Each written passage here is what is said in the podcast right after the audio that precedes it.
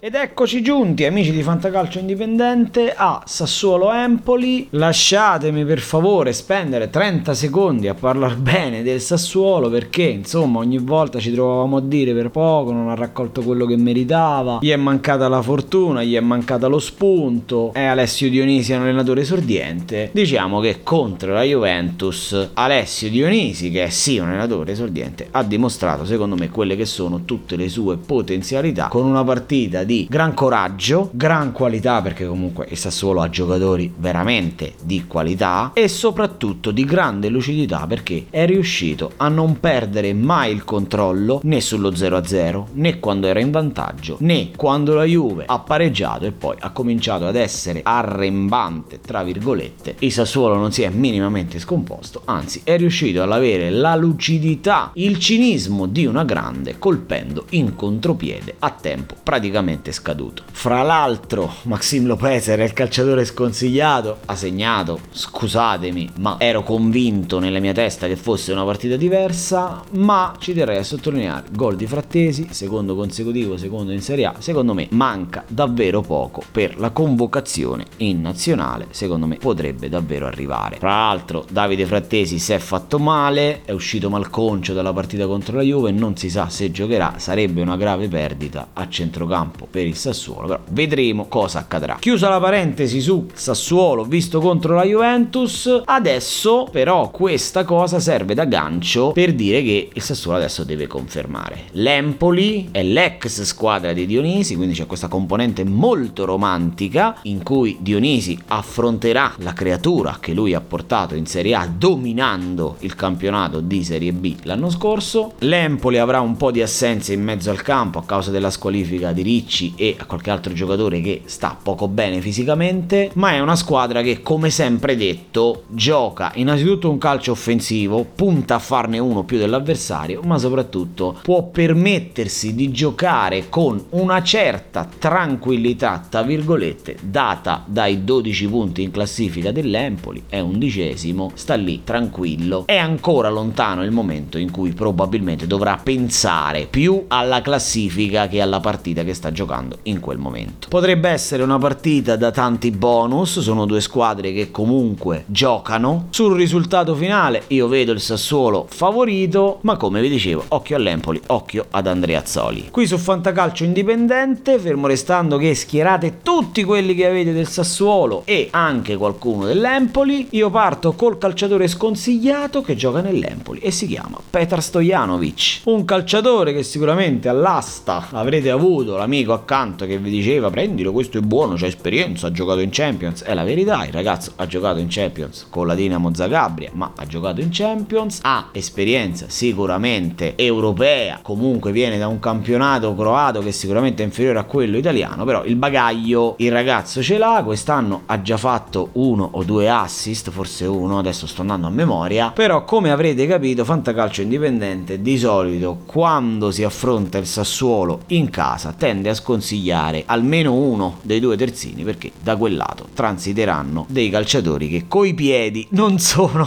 affatto male, mettiamola così. E dopo il consiglio di tener fuori Petar Stojanovic passo al calciatore consigliato, vi aspetterete What's the Story Raspadori, in realtà no, vi faccio il nome di Gianluca Scamacca. La difesa dell'Empoli è quella ideale per esaltare le doti del centravanti italiano, che fra l'altro è una figura che secondo secondo me serve anche in nazionale un archetipo di attaccante alla scamacca, perché attualmente l'Italia non ce l'ha. Contro la Juventus è entrato nella seconda metà di gioco ed è quello che ha giocato meno, Berardi ha fatto quasi tutta la partita, Raspadori idem, Boga non c'era, non si sa se recupera, Diuricic non c'era, non si sa se recupera. Insomma, potrebbe essere quello che in ottica turnover potrebbe partire dal primo minuto contro l'Empoli e non mi meraviglio meraviglierei, anzi darei quasi per scontato, ecco adesso l'ho tirata, che possa portare qualche bonus ai tanti fantallenatori che l'hanno acquistato durante l'asta estiva. Dentro Gianluca Scamacca.